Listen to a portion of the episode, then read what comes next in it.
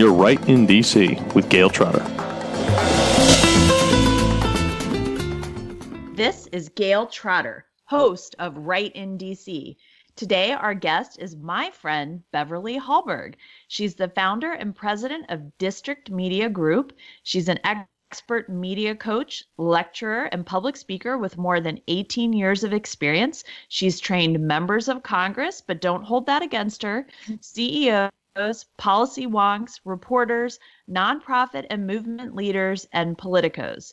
Beverly is a guest columnist for the Daily Signal, the Washington Examiner, and The Hill, and she's a frequent contributor on Fox News and CNN. And in fact, Beverly and I were on Media Buzz together just a couple weeks ago.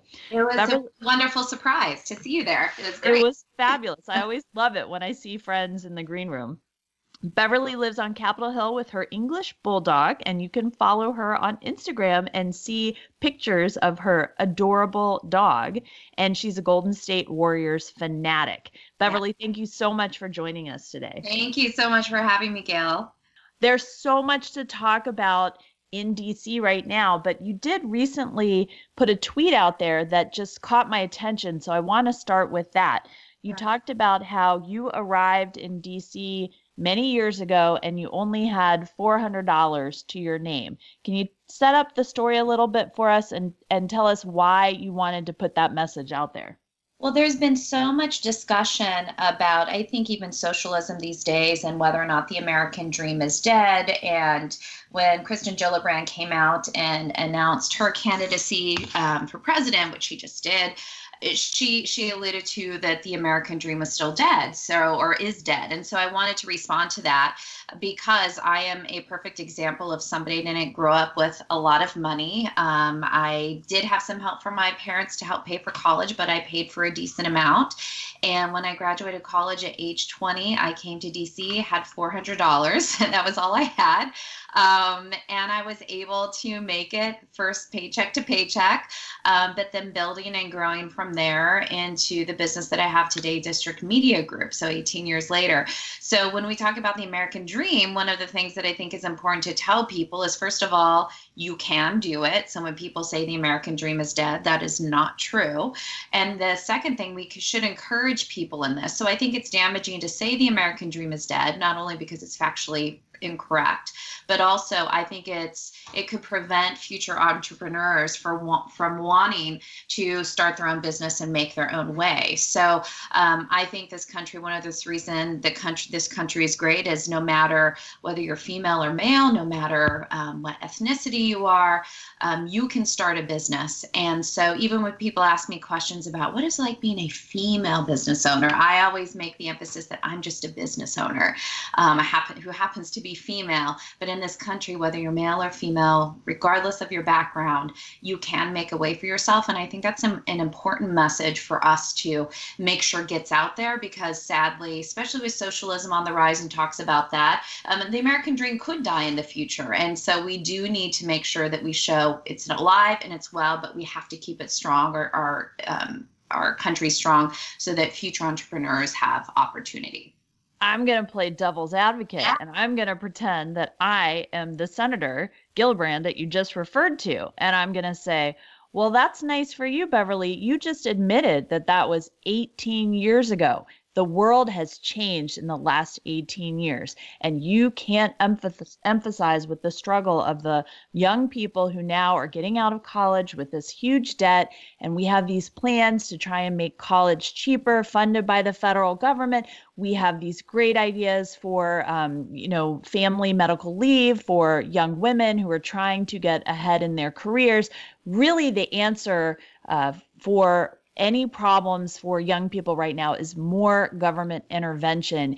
And that's great for you that you were able 18 years to take advantage uh, 18 years ago to take advantage of that but the the situation is different now. And how can you not be sympathetic to people in that situation? Totally I'm sympathetic to people in that situation. And i think when people talk about the problems of why um, young people especially don't have the American dream, it's not because they don't have the opportunity to be whatever they want to be and to start whatever they would like to start. But we focus so much, and understandably so, on what you just mentioned there, which is college debt. The problem is, is we've told people or young people for so long that they have to get all de- all these degrees, but they never have said what career do you want to have and what jobs are available. So I think we have sold so many young people a lie saying, yeah, get a bunch of degrees, saddle up the debt. Hey, we're going to loan it all this money to you, even though you may struggle to pay it back. I think we've given false incentives to young people who then they get out of college and they say, what am I going to do with a women's studies degree? How am I going to earn a living based off that? And so the, the problem that we've made, and, and this was something that my parents helped me navigate, I had wonderful mentors, is I graduated with zero college debt because I didn't go to a big Ivy League school and I worked my way through it. And I, I, I am one of those blessed people that didn't didn't have debt and didn't have to pay that off. Um, the other side to that too is is that I'm actually pretty uneducated in comparison to many people in DC. I only have a bachelor's degree yeah. and work with lots of people who have PhDs and and very very smart people. And degrees are important for certain careers. Um, for example, Gayle, you're a lawyer. A law degree is really important for what you're doing. Right um, that's essential. If you're a doctor, you're going to have to pay a lot to go to school. Yeah. Um, so degrees do matter, but I think we focus, and DC is really bad when it comes to this. We focus so much on the degrees, we we have forgot to ask, what are you going to do with that degree? And so I'm hoping that there is going to be a little bit of backing away that degrees are always the answer, and saying what jobs are available, where is the country going, and what type of career can you have? And and I grew up in Silicon Valley, so I was used to people not getting degrees and actually having really great jobs because they figured out that computers were, were the direction and they taught themselves. They went to trade schools, if you want to call it that. And so I, I just think that the way government mentality is, is there, there's always a set way to do things. And that's not what the American dream is. The American dream is don't saddle yourself with debt and figure out what you're good at and how you can find a market for what you're good at. And that's what Democrats, in my mind, um, do not break out of. It's it's really this mold that they think there's only one way to work, um, and I think that's a mistake. And you are a successful womanpreneur or entrepreneur, mm-hmm. either way you want to say it.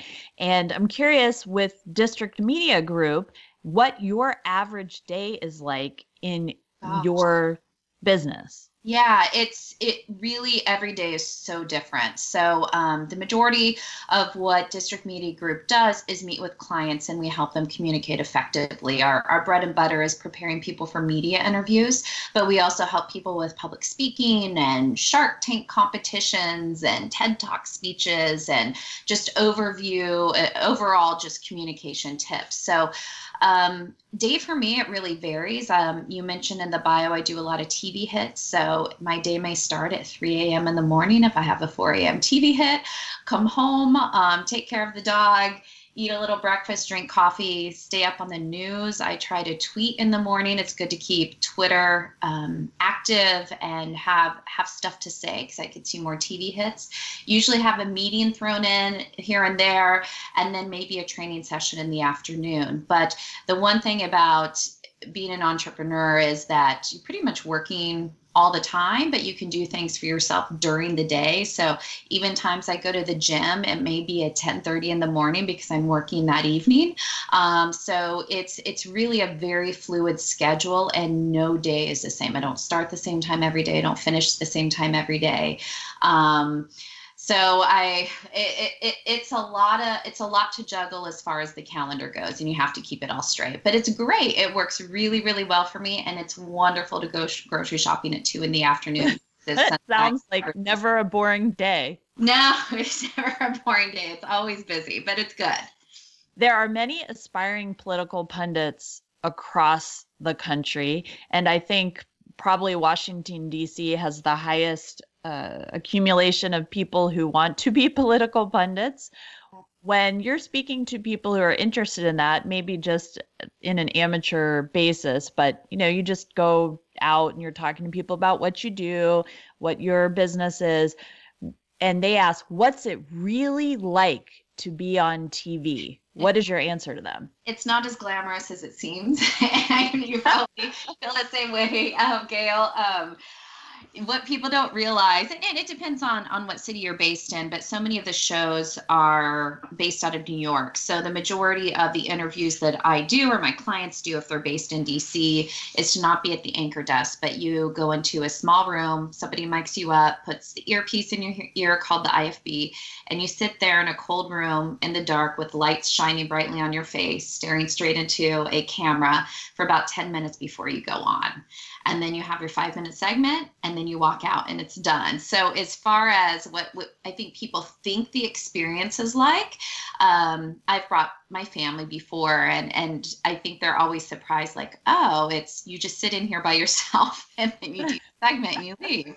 Um, my favorite part though is and i'm sure you're the same way gayle but you i love the green room. I love talking with people who come in. A lot of the people are, are clients of mine or former clients of mine um, people who i'm friends with and you develop a really really good relationship with hair and makeup. So i love the women over especially at fox news where i am most frequently i've developed friendships with um, the women who work there and do your hair and makeup. And um, so it's fun. I really really enjoy it, but probably i mean the main thing that you have to be asked a, a, producer once what they're looking for when it comes to guests and they said people to be very very nimble. So quick on your feet because um, as you know gayle often you don't get topics till maybe two three hours prior. Sometimes they right. topics last minute. So you have to be very much up on the news figure out what's going on and realize your topic could change at any second do you feel that it's stressful at all or if you had so much experience doing it now that it's not a stressful experience? I i would say i'm always i want to say stressful. Um, the only times for me that it seems a little bit stressful is if there is breaking news and something changes last minute or let's say I have a TV hit and I have clients right up until I have to get to the studio and I haven't had time to watch the news that day. So you're trying very, very quickly to figure, okay, here, here's the topic they want me to talk about and getting yourself as informed as possible. So sometimes those situations can be stressful. Um, but usually if I, you know, get the topic, have a couple hours, I've kept up on the news. So I just, just know, okay, I need to get some data points or the angle that I want to take on this um, but not really too stressful the more that you do it. It's, it's kind of similar to public speaking. I do a lot of public speaking, and it's the greatest fear that people have. You know, people are more fearful right. speaking in front of an audience, even more so than they say dying. like it's fewer spiders and dying. Um, and of course, I was nervous when I started doing it. When I started doing TV, I was, of course, nervous. But it's one of those skills that you just, if you're constantly doing it, it just becomes your norm. It becomes what's normal for you. Right. Um, so it, it can be stress. It's always going to be stressful when you first start. Um, but the more that you do it, the more it just becomes your day to day and it, you become comfortable in it. I mean, have you found the same experience to be true? Absolutely. And actually, I will share at this point that how Beverly and I know each other is she was my first, very first media trainer. I went to a workshop that she put on with, I think there were maybe six people total in the class.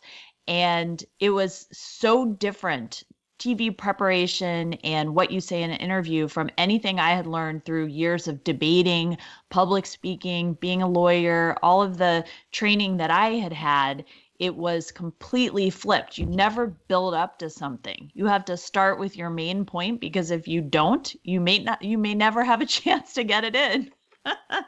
yeah, how long ago was that by the way? I was trying to remember how long ago it was that we met. Do you remember? I think it was in the the winter or the spring of 2012, right when the Obamacare decision was about to be oh. handed down by the Supreme Court. And that was when I started getting more involved in the the TV aspect of uh, you know interviewing and policy discussions. Yeah. Yeah. And I, you were just mentioning how it's so different. I think, especially people who um, have been practicing law, it's, it's a, a real change. It's a 180 from how they normally speak because when you're, when you're in court, you have to be complete in your answer and you have to answer questions that are there. You have to be very much on topic. In media interviews, it's about you don't have enough time to be complete. You have to just give the top line message and then don't answer the question thrown at you. Find a way to pivot to what you want to talk about. So it's a very different way of communicating. And you're exactly right. You don't have much time. I mean, if you have a five minute segment and you're debating somebody, so that's three people total in the segment, host, two guests, you being one of them, you probably are only going to get two questions, therefore two answers. And maybe you get a third at the very right. end of the segment where they want you to be really short. So you really have two 30 second answers to give. So if you're waiting, if you're kind of gearing up for, all right, I'm going to give my big conclusion at the end of the segment, it's already done. The segment's already over. so it, it's really forcing you at the very top to say, why does this matter and why should people care? And um, that's just a different discipline than how we normally communicate with people. So a lot about TV is not intuitive. People sometimes think, oh, so and so is just a natural on camera. And some people have a better knack for it than others, but it's because they've practiced or they've done it enough um, that they become good at it. You have to get used to the flow of TV, which is very different than normal communication and I found it much more difficult than I expected to.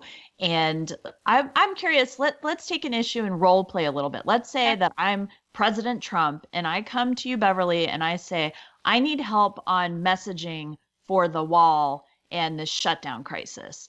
And my um, as President Trump, I'm talking to you, and I say, Beverly, the things that I'm concerned about are number one the national security aspects of this. Number two, the enforcement of the rule of law. And number three, I made a campaign promise. I need to make sure that I am, you know, actually standing up for what I said that I would for the people who voted for me. Mm-hmm. How should I craft this to be most effective at, um, you know, engaging in the in the public sphere about this? So one of the things you have to consider is who is it you're defending. So you even see this right now, where um, the president is talking a lot about angel families, as he should. Um, he's showing who he's defending based on bad actors who have come into this country illegally, and I think he should. But that last point I think is important. I think this whole shutdown, one of the things that's really been really important, this is something he's talked about all along. Um, so I think it would be fine for him to start an answer by saying, this is something I promised to you if I was to be your president. And while other elected officials, Democrats included, agreed with this, my perspective just a few years ago, just a few months ago, even though they don't want to stay true to what they once said, I will. Because I know how important this is. Because every day I hear from families who've lost a loved one due to somebody who is here illegally. And then I would go to an example of that. Um, also, tying proof to it, so stats to it as well. Um, but it's always better to talk about or, or, to be a defender of people. Who, who does this matter to? Um, he could even talk about being, I love it when he talks about border security because that's be defending them and what they right. say, their safety as well, talking to states. So the governor of states, um, what are what are the people facing down in those states. But one of the things that the president does have going for him is that this is something he's talked about the entire time. Right, it's not a Johnny come lately issue for him. Yeah, the the big mistake that he made was saying that Mexico was going to pay for it, and now he's uh, kind of backtracking on that and saying, "Well, I didn't ex- explain exactly how indirectly they would pay for it." I'm like, "Well, now you're getting into semantics. When you have to get into semantics, right. you've kind of lost it." Right. Um, so should he just not engage those questions at all? Yeah, I, I think, I mean, he either needs to say, look, it's an issue. It may be, take a long time to to get some funding for this from Mexico right now. It's enough of a crisis that we need to deal with it. So I'd be fine if he kind of distanced himself from that. I don't think it was a smart comment to make from the beginning. I was never for that comment because all know it wasn't going to happen. And I also, I personally disagree with the president on a lot of his trade policies. So I know he's thinking about this through trade, um, but that becomes too complex of an issue. right. Um, I, I think him trying to to back away from it, not necessarily come out and say I was wrong, um, but just say that the situation is urgent, and as Americans, we need to focus on this now while we're working on deals with Mexico. To I me, that, that is excellent advice. Beverly, you are definitely a DC insider. Do you have any major forecasts for us of what's over the horizon in 2019? What should people outside of the DC area be looking at in national politics that are, these things are really at the forefront of uh, issues that are going to impact them and that we're thinking about going into 2019? Unfortunately, I don't think many issues are going to be dealt with this year um, because you do have now Democrats taking over the House. So, what we can expect is a lot of entertaining interviews in the next year because once shutdown, the shutdown ends, which I don't know when it will end. I've said for from the beginning, I think this is going to last a while. Um, is that it's going to turn into impeachment. So I'm going to hear a lot about impeachment talks moving up. I also think what's going to be really interesting is just watching the different Democrats that are going to come out as as contenders to Trump. Um, it's going to be a really really big Democratic field, so they're trying to be even more creative on how to show that they're relatable and just like you. And some of those those campaign announcements have backfired, in my opinion.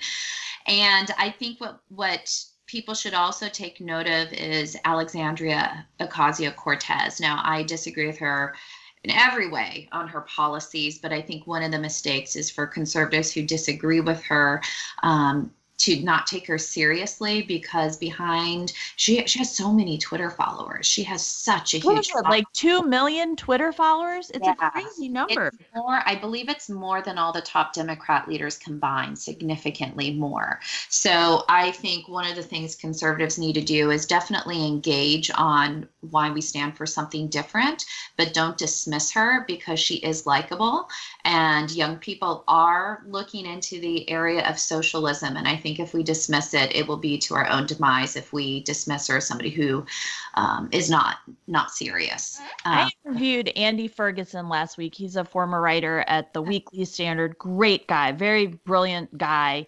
And we were talking about the phenomenon of Alexandria Ocasio Cortez as well.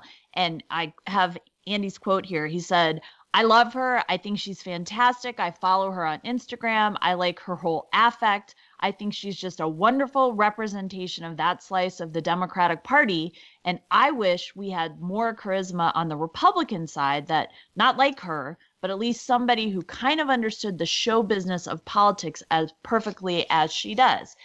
End quote. I asked him, do you think there's anyone on the right side of the political aisle who has the potential for that? Is it innate? Is it something that can be learned?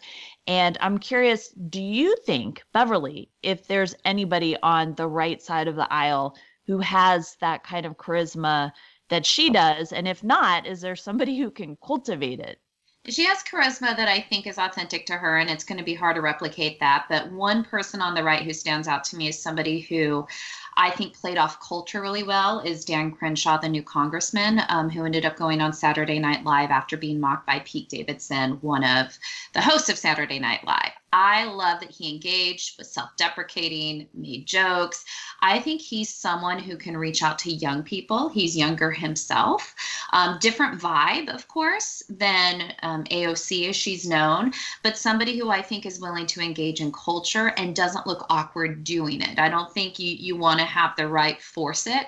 It's got to be people who are younger and understand social media and understand culture to do it. So he's somebody who, who I'd be looking to to see how um, as he moves into office, not just legislatively what he does, but also how he engages with the media. And, I, and I'm hopeful that it's going to be good and we're going to see a lot more of him. Two final questions. Yeah. You moderated a, a workshop on podcasting a few months ago. I did it is such an easy way for people to jump into the conversation. There aren't gatekeepers like we used to have. There's a way to get your message out there. And even if you have only 10 people who listen to you, it's a way to contribute to the conversation on these nat- national controversial issues. What tips would you have for podcasters who want to uh, start it off? You know, not not experienced people, but people who just have always said, "I want to start podcasting."